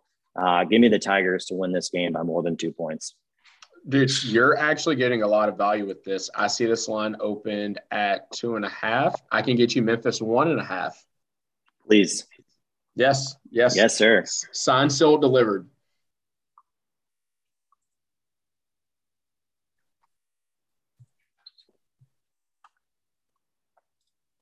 Brett, anything on that? I mean, I like it. I'm I'm sold. I'm I'm just sold every time he speaks now. At this point, honestly, UCF isn't very good. That's I'm fact. telling you, they got they got dragged by Cincinnati last week. They lost yeah, they by 35, and they those touchdowns they scored were were slim miracles. That game was lucky to not be 40, 50 to 7 14. I'm telling you, I I, I feel really good about this. The, the, yeah, and the caveat here is the public is probably going to be betting this thing heavy. They're going to see a poor team, UCF, but I I take this number up to three. Yeah, yeah, no, I like it. So, side note, and sorry if uh, you guys' last play, well, I know Brett's last play isn't on this, but Cincinnati is in Navy this week. Yeah, in Annapolis. And the spread is 28 right now you think Cincinnati's going to have more style points and uh, just beat the hell out of the midshipmen when Navy's going to like drain the clock? I think so. I, I, think the the way that Cincinnati came out last week really opened my eyes. They're they're on a mission now. They they struggled a little bit through a poor Indiana team and a weak Notre Dame team, but to me they've really they've really owned it. And I, I think they're going to roll the rest of the way till they visit ECU. They have to. They have to keep on blowing out teams to get the style points. Honestly. Yep. Yep. I still don't know if it's going to be enough. Honestly. I hope it is. Like Jordan Montgomery. I, I mean, Jamont last week was on the show in three and two. He was on Cincinnati, and he said he'll probably keep taking Cincinnati because they need the points. They're, they're probably going to cover. Cincinnati minus 28 ain't a bad bet. It opened at 26. Two point swing for that. That should probably be more like four point swing.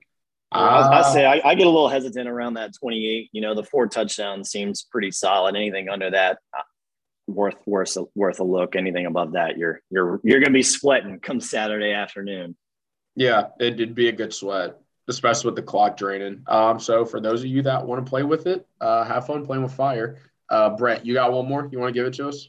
Yep, fade in West Virginia again. Absolutely. Uh, four and a half underdog. We we're I mean we're just bad. I mean it was last week we had a bye week that was really nice weekend. It was just I didn't have to worry about losing, but yeah, I mean fade Western. I mean this is a TCU team that's not played well either, but the fact that it's away, it's away from West Virginia, it's at TCU. We can't get anything on offense going. I mean, fade in West Virginia. rest of the yeah. year, uh, country roads ain't taking you home. No, it's not. I'm ready for basketball season.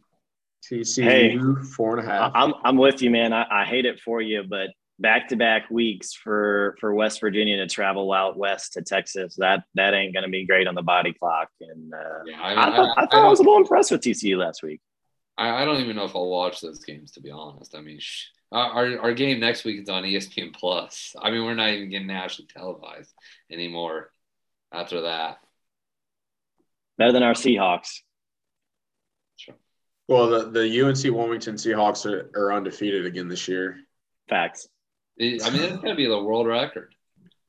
I, I, think it is the world record. This is what, like the 40s, 1940, 50, I don't know. No, Before Brett, World I'm, War II. Yeah. So the 40s. I'll, okay, gotcha. Brett, I'm actually uh, locking up TCU right now for a personal bet. Yeah, absolutely. That, that feels like a good one, man. It really I, does. I, was, I would literally fade us every Maybe not. I mean, uh, shoot, I would even maybe fade us against Kansas. I don't know what the points spread will be when that comes. But that's really the only other game I see us winning the rest of the year. Because we still have Oklahoma State. That's not going to happen. We still have Texas. That's not going to happen. We have Kansas. And I'm trying to, I'm blanking on who else we have, honestly. Uh, you have, you say Texas. Oh, we, we have Iowa State too. We're not Iowa beating State. Iowa State either. Yeah, that's next week. Yeah. Yeah. Where, where's that game at? Is that at home or away? Yeah, you're in, uh, you're in Morgantown. Well, that might make it a little better, but probably not. Well, you go to Kansas. What you think about that? Which honestly kind of scares me. if we're being completely honest, game, that game scares the crap out of me. Honestly, we pro- we'll probably be a seven point favorite going into that game. That's scary. I, I'm dead serious. We will not be a big favorite going into that game the way we're playing right now. So, uh, KG is, uh, you said Arizona might be the worst team in FBS. Are they worse than Kansas? Well, that's a good point. I forgot about Kansas. Yeah, that'd be man, that'd be entertaining as hell. But uh, yeah, probably Kansas takes that that that title. I threw I threw Vanderbilt under the bus, but they had a, a heck of a game this past Saturday. So uh, I don't know. Arizona's bad though. They are bad. That's hilarious. So, uh, hold on. Before uh, myself and uh, KG, we give our last picks.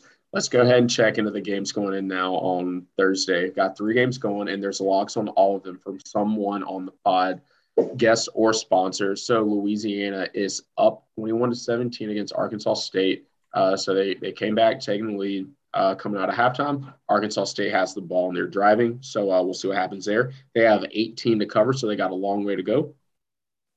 Then KG was on SMU laying eight, or excuse me, laying 13 and a half against Tulane. They are up 31 to 13, 10 minutes to go in the third. That's looking very good if they can just hold on. And also, UNC Charlotte is also covering right now against FAU. Uh, 14 to 9 in the Queen City. Charlotte is down, but they're still covering at the moment. So, uh, looking like we're going to have two wins and possibly one loss. But I've seen a lot of stuff happen in college football, especially this year. Um, nothing will shock me if anything goes haywire. I see. Uh, see the Dodgers are at four two now. Yeah, Dodgers are up 4 2. Max Fried got hit a little bit, just broken bat hit by Austin Riley right now. We're in the top of the four, two outs. Uh, still a lot of baseball to be played. Not worried. Not even at the halfway point. Uh, let's go, Bravos. All right. So I got one more. KG, you got one more. Yeah, you go ahead, man. Your, your show. You got the T box. You, you take it. So you, you contemplate about what you want to do. I'll, I'll I'll just lock in this last one, um, and then I'll give out a little bit of sprinkles at the end. But uh, I- I'll, I'll go with one more. Okay, cool. So what I'm doing next, I, this team's been good to. Uh, this I think I missed on them a couple of times this year, but for the most part, they've been good to me. Um, I took them against Miami. They covered. I took them earlier in the season too. I think against Chapel Hill, and they burned me. So I think I'm one and one betting on this team this year. Uh, the Virginia Cavaliers, uh, the Yellow Jackets from Atlanta. They're going up to Charlottesville. Virginia is a six and a half point favorite. Again, this is Georgia Tech's been a pest to a lot of people this year. Georgia Tech being three and three with wins against Chapel Hill, like no one saw that coming preseason. But you know, one thing, Virginia's offense has been very reliable this season for the most part. 48 0 against Duke last week. They threw 34 against Louisville in a win, 30 against Miami in a win, and 42 against Illinois in a win um, when they came to their house. I, I'm really impressed with Virginia's playmakers. Brennan Armstrong, again, underrated quarterback. Him and Kenny Pickett both. I could see them both getting drafted. Maybe Kenny Pickett a little bit higher, but Brennan Armstrong's nothing to scoff at. 19 tutties, six interceptions on the season. Virginia, Leading the nation in passing yards. Yep, leading the nation in passing yards. They don't run the ball as well, so similar style to Pitt, very pass heavy.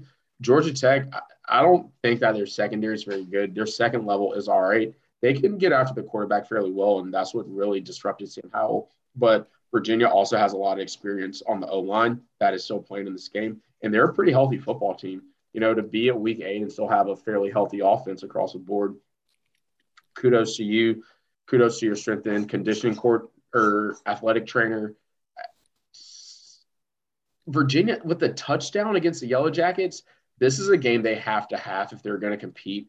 They're still in play to possibly get out of the coastal in the ACC because they only have oh they actually have two losses. So excuse me, they may not be in contention, but this is a game they have to have because I feel like I mean it's coastal chaos like they say every year. But the last seven years, a different team has won the coastal. So anything can happen. Georgia Tech going into your house, you're only laying six and a half points actually. I'll take the Cavs. Brennan Armstrong and the boys will get it done. That offense is so good. It's so much fun to watch. I like the pick. Even though, like you said, they kind of burned against. I, I picked them against Carolina too to cover, and they just got destroyed. Yeah, their defense didn't show up, but Georgia Tech's offense doesn't scare me nearly as much because, like, one thing we know about Chapel Hill, yeah, they suck like as a team, but I mean, they do have playmakers, and it was just a little bit too much for Virginia. I think it was a night home game. Chapel Hill had a lot to prove at that point. But don't forget, it's not the media's fault for uh, for Mack Brown. Yeah, the stupid, stupid comment.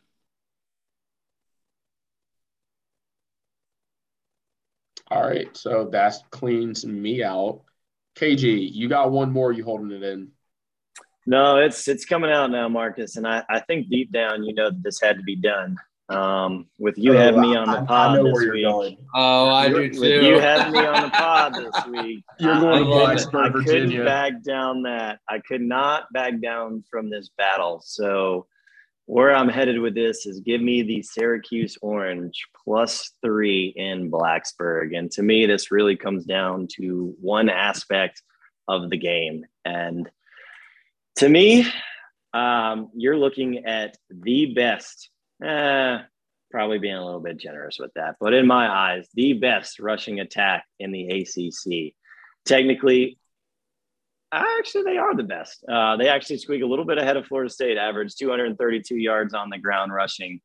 Guess what? Virginia Tech not great on the ground. So I know that Syracuse is not going to be able to pass the ball. We've had a lot of controversy with the quarterback, this guy that's been in our program for five years now, who was supposed to carry the torch uh, from the Eric Dungey days, has failed expectations. He just announced that he is going to be entering the transfer portal this week.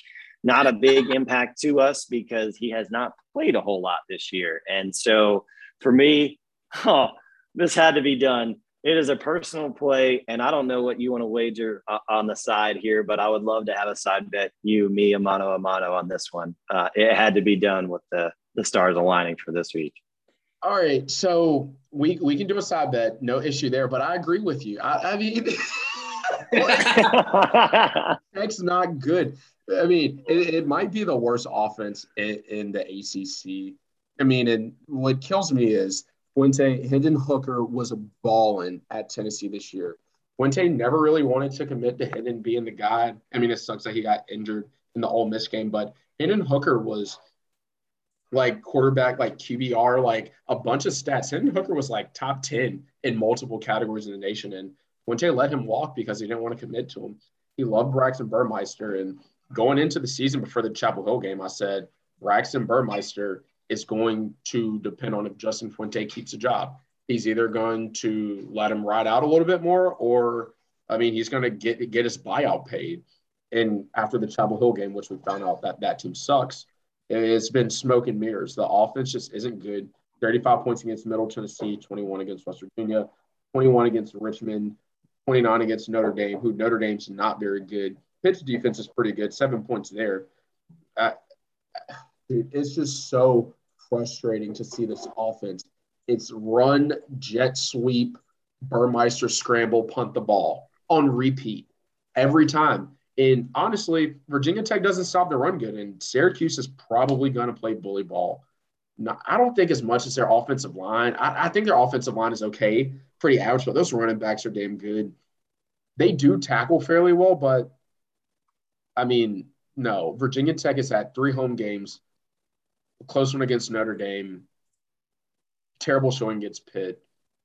If Virginia Tech loses to Syracuse, Fuente will most likely be fired after we come back from Chestnut Hill because if we lose to Syracuse, I don't think we'll be Georgia Tech in Atlanta, and I don't think we're going to win in BC. So, oh, he's fired Sunday morning if they lose to the Cuse. It might be. No, I am just kidding. No, I'm just kidding. Don't I mean, wait to the end of the year. I don't know. Syracuse has lost the last three games by three points each three to Florida State on the road, three to Wake at home, and three to Clemson at home. They are due, but it wouldn't yes. surprise me to lose a field goal here, too. And honestly, you know, I kind of want Syracuse to win because, like you said, three close losses. I took Syracuse over three for the season. They've been at three. And I'm just like, they got it this week. They, they blew it. They got it this week. They blew it. Oh, no, no, no, no, no. They actually got it this week. They blew it. Syracuse, get me over the three. Like I'm at a push. like win. I mean, if if Syracuse clears, I'll be three and zero oh so far before final result, results pending in the ACC Big Ten win totals. Like got Michigan State, got Chapel nice. under ten. I mean, uh, I hate to say it, Cuse get it done, but I mean, I will I will bet you. What do you want the wager to be? I don't know, man. You tell me what uh, what makes the most sense being across the country. We we are long overdue for for a visit to to catch up, but uh, you tell me.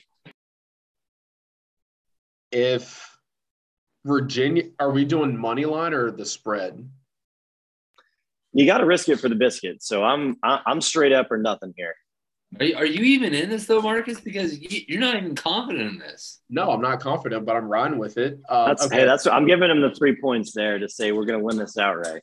Okay, if Virginia Tech wins, you mail me a pack of diapers. I'll give you two pack of diapers. All right, two packs of diapers. And if Syracuse wins, I'll get you a case of beer. Works for me. Deal. Okay. I look forward to that uh, that that case of Bud Light on my front porch Monday morning. Yeah, I have an elf uh, that'll uh, that'll deliver it. You, you just get the case of beer whenever you come down for the state Wake Forest game. There you go. That's fair. That's fair. Uh, Free tailgate. Yeah, yeah, if Syracuse wins, I'll provide the beer for the tailgate, and I'll send you one in Vegas. How about that? Two packs of diapers, two cases. I'm with it. I'm with it. By the way, how much is beer in Vegas? Is it like twenty dollars a case? So, like, if you go off the strip, uh, cost of living is pretty, pretty at here are, are similar to uh, North Carolina. But on that strip,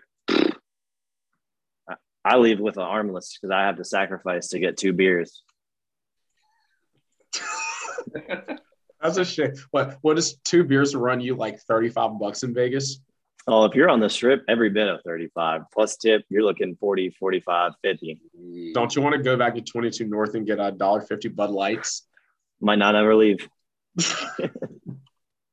That's awesome. No, this this was a great show, KG. You were a pleasure having on. Love the energy you brought, the analysis you brought, and honestly, like we've been catching up a couple weeks before this, but I mean, it's good to, good to see your face. You as well, man. I, I do want to want to give a couple more that that I'm going to be sprinkling specifically on the money line, if you guys don't mind. Go ahead, lay it on us. Yeah, sure. So this this for me is just a little bit of a half unit play, just for shits and giggles, see what sticks. Um, but for me, I'm I'm gonna throw a half unit on the LSU money line. I think for this, this is uh, I don't know. Matt Corral's not likely to play. Uh, you know, Ed Orgeron, he's gone at the end of the year, but somehow they rallied and beat Florida. To me, if LSU is going to cover this game, they're going to win outright. Um, and the other one is, I'm scared to even mention the sicko mode, but uh, I think Akron has a chance to beat Buffalo on the money line. I would not recommend taking that spread. Again, at most a half a unit on that money line. But for me, keep an eye out on UNLV tonight. That's 11 o'clock. No, San Jose State? Yes, sir. Tight. Well, you know, if you subscribe to this podcast and listen to it whenever it drops, you may just have gotten a gem right there. Uh, let's let's look at that game tonight. Six point favorite. Oh, UNLV hasn't won a game this year? No, and they've gotten closer every week. Yeah, they're not they're not great, don't get me wrong. But they do have their head coach is the old offensive coordinator when Herbert was at the uh, QB at Oregon. I don't know that that speaks volumes to him because Herbert has really shined in the NFL. It wasn't that great at Oregon, so take it for what it's worth. Yeah, that, that's still It's crazy to me, honestly. To Isn't me, it a little, it's gonna be a sleepy. It's gonna be a sleepy affair for San Jose State. They they've got some quarterback health issues. Their their court their starter has been in and out of that lineup all year, and he's actually not been great when he's been in. Um, and let's be honest, 20, 21, 22 year old kids coming to Las Vegas on a Thursday night, probably not too focused on beating a uh, defeated UNLV team. So who was in that quarterback class? It was Joe Burrow. Was it Tua, Justin Herbert, Jalen Hurts? I feel like I'm missing somebody. Oh, I don't know. That might encompass like all four of the big ones. Joe Burrow's. I mean, would you could argue that Justin Herbert long term maybe better than Joe Burrow. I mean, they're both balling. Tua's the I have- black sheep. I've heard some people that I respect in the industry say that they've got him almost neck and neck with Mahomes. I could see it. They just got destroyed by Baltimore though this past week. They did. They did indeed. But I mean, Mahomes, they've been struggling too, honestly. yeah. Yeah. It's been a fun- It's been a fun. It's been a kind of crazy NFL year too. Just the, kind of the good teams in the past have been kind of struggling. You have the Bengals playing well, the Chargers playing well. It's been a, Hell, the Cardinals six and yeah, zero. Cardinal, Cardinal. Kyler Murray's a stud. All Kylers are great. I might Was just say. Kyler the one? I no, Kyler was the number one in the draft in the year before. He was that. 2018, I think it was. Yeah, yeah, I didn't Uh, forget it. Yeah, okay. 18 or 19. I don't know.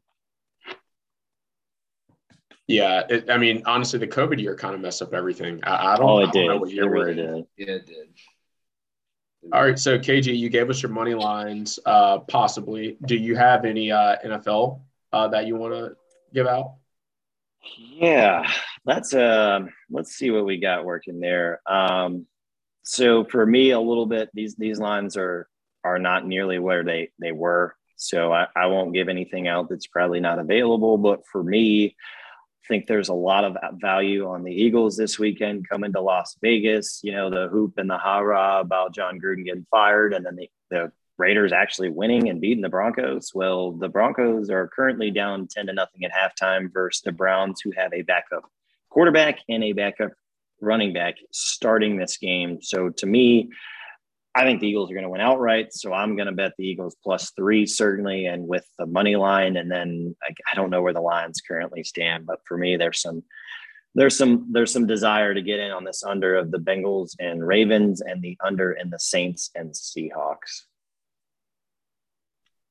Yeah, with Russell Wilson out, you don't trust Geno Smith. You know Smith. We are uh, we are not a part of the uh, Team Geno train here. Oh, what a shame. Great, great quarterback at West Virginia, though. I'll say.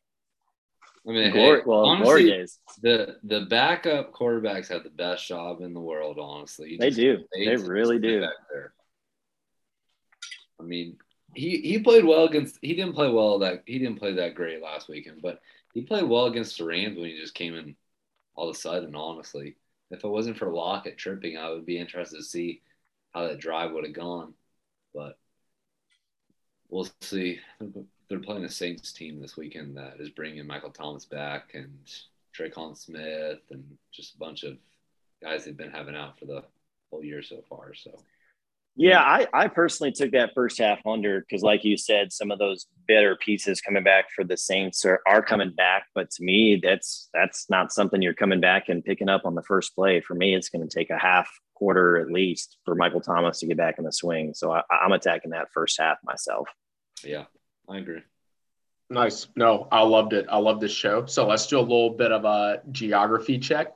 Uh, in order from most streamed to least streamed, uh, we have North Carolina, New York, Georgia, California, Connecticut, South Carolina, Florida, Mississippi, Ohio, Washington, and unknown, which unknown for our distributor just says unable to identify geographic location. Y'all are sketch, but keep on listening.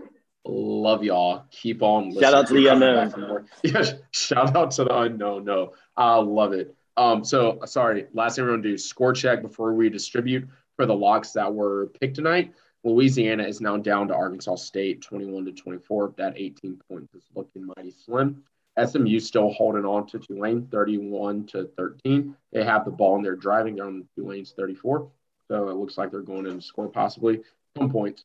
And then Charlotte is down to FAU 21 to 9. They do have the ball, so they could get a score right here. That also is not covering at this time. All right, so card review. Start off with our guest picker first, Kyler Gregory. Thank you, KG, for joining the show. It was a pleasure having you.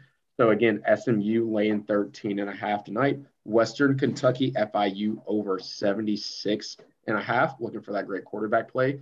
UCLA minus one, Temple plus two and a half. San Diego State plus three, NC State minus three and a half against Miami. Memphis laying one and a half against UCF, and Syracuse plus three in Blacksburg. If you're feeling froggy, not locks, do half units on these. LSU, Akron, and maybe even San Jose tonight. If you subscribe, take that money line. May win you some money. All right, next. Myself, five and three last week, 30 and 22 on the season. My card, Purdue plus three and a half, Oklahoma State plus seven, Oregon plus one, Oklahoma laying 38 and a half against Kansas, Wake minus three going to West Point, NC State minus three and a half, going down to Coral Gables, Pitt minus three, Virginia laying six and a half points. And as we do all week, every week, Bama first half back on the horse that hit last week. Let's keep riding it.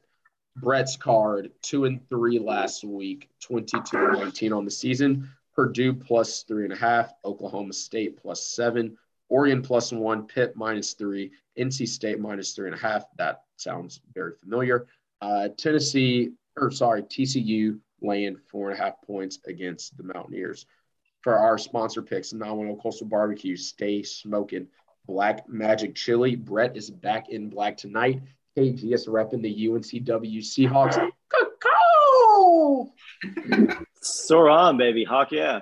You know, Oh, yeah. now, now that you actually that you brought up Tennessee real quick, can we just talk about that other night? Yes, yes, yes, yes, yes, yes. Tennessee, Bama, third Saturday in October. What is it, 28 and a half? Yeah, Does uh, Bama might cover? they might. I mean that. What an embarrassing thing that they displayed this past week. Honestly, we should have had Trev. We should have had four people on the show. We should have brought Trevor on as well to just kind of talk about that fan fan base this past weekend. So hold that thought. So uh, if you don't know, like Trevor was at the Tennessee game. Oh, he was at there. Didn't he? Oh man. I forgot he went to that. Okay. Um, I'm gonna read our text message conversation. This was at 11:48 p.m. last Saturday, and preface this: we are a clean podcast. If you're listening to this around children, please turn the volume down for the next 30 seconds. Here's our text thread. I'm starting out. Why are y'all being bitches about this? They've been cheap all game. Horrible sportsmanship by Vol Nation. They've had over 15 injuries in quotation marks in reference to the Ole Miss players that would just fall down on the field to stop the clock and get subs. That killed our drives. F them. I said, I don't disagree, but that's not classy. Trevor rebuttal with they they deserve every bit of it. Ain't nothing classy with Ole Miss. We got F in the A all night by the refs, and Ole ah. Miss antics didn't help. And then I proceeded to ask him, did they throw anything? Trash on the field. He said I didn't throw everything, which is very classy about my friend. You know, we we you're only as good as the people you hang around. And to know that Trevor isn't part of Vol Nation that's trying to injure and throw projectiles onto the field for innocent players, I appreciate it. And then at 12:13 a.m. on Sunday, now we're talking. I tweeted, Milton is an idiot. Yeah, he was. He just ran right out of bounds. How do you run out of bounds? You I have to throw it to the end I zone. don't. I don't know. At least chuck it in there. I mean, the dude just. I don't know what. I mean, when he snapped that, there was like what, five seconds. There wasn't any time left, basically. Yeah, the clock was at double zeros when he ran out of bounds. Oh, what an idiot! I mean, that's why. I mean, it still blows my mind that he got the start. Honestly, at the beginning of the season, yeah, no, I mean, Hendon He's Hooker was terrible. so much better than he that. is. He was terrible at Michigan. He was the next Cam Newton. Oh my gosh. Oh my goodness, no, that was a great way to end the show. KG, it was a pleasure. Brett, thank you for uh, reminding me to bring that up. Yeah. Because that was honest to God funny as hell. it was. He ran out of bounds. Oh, He didn't take a sack. He ran out of bounds. Vol Nation, dude, they just think they deserve so much better than like what they are and what they have, but they really don't deserve better. They're they're they're kind of delusional fan base, honestly. They really are. I mean, they They got rid of the, they got rid of a great coach that never stepped a foot on canvas. Greg Schiano, look how what look what he's doing Yeah. with Rutgers again. He Like, was stupid. He was so stupid. I mean, they like rioted for that. Yeah, they had rights Crazy. to get Pruitt. I mean, they really did. It, I mean, it's just the truth is they haven't been relevant in years, years and years and years. I remember when West Virginia was playing them in 2018 at uh, Charlotte. They were talking shit the whole year going into that, and it just blew the doors off of them. Ugh, but that's Yeah, fine. people don't That's- forget Mr. Fulmer, 35 years ago. However old, I mean, it's been a long time since they've been relevant, like you guys said. That's Tennessee, and dude, Tennessee's been good to me this year. But like I said last week, do not tune up the Conway Twitty. Do not play Rocky Top. Let the Hound Dog sleep. Ole Miss two and a half. Tennessee Ole Miss under 82 and a half. Double hit, two for one special. Let's go. Rocky Bottom. Yep, yep, yep, yep. No, all right, guys. It's getting late here on the East Coast, 10 o'clock. Um, well, KG, you got to go get some dinner. Yeah, you got to go get some something to eat, don't you? Hey, thanks, guys. I really appreciate you both having me on, man. It's been a pleasure. Really enjoyed it, and best of luck this weekend, guys. No, as you know, uh, I'll send out the card on the group text. We'll chop it up next week. KG, again, it was a pleasure. Brett, I'll holler at you. Marcus, let's hope. I mean, we're either going to have a good week or bad week. I think between Purdue, Oklahoma State, Oregon, NC State, it, oh, we're about to go a clean 10 and 0, baby. all right. We'll see about that. All right, let's ride. Yeah, I'll have a talk good to you. night. See you. Peace, guys. Have a good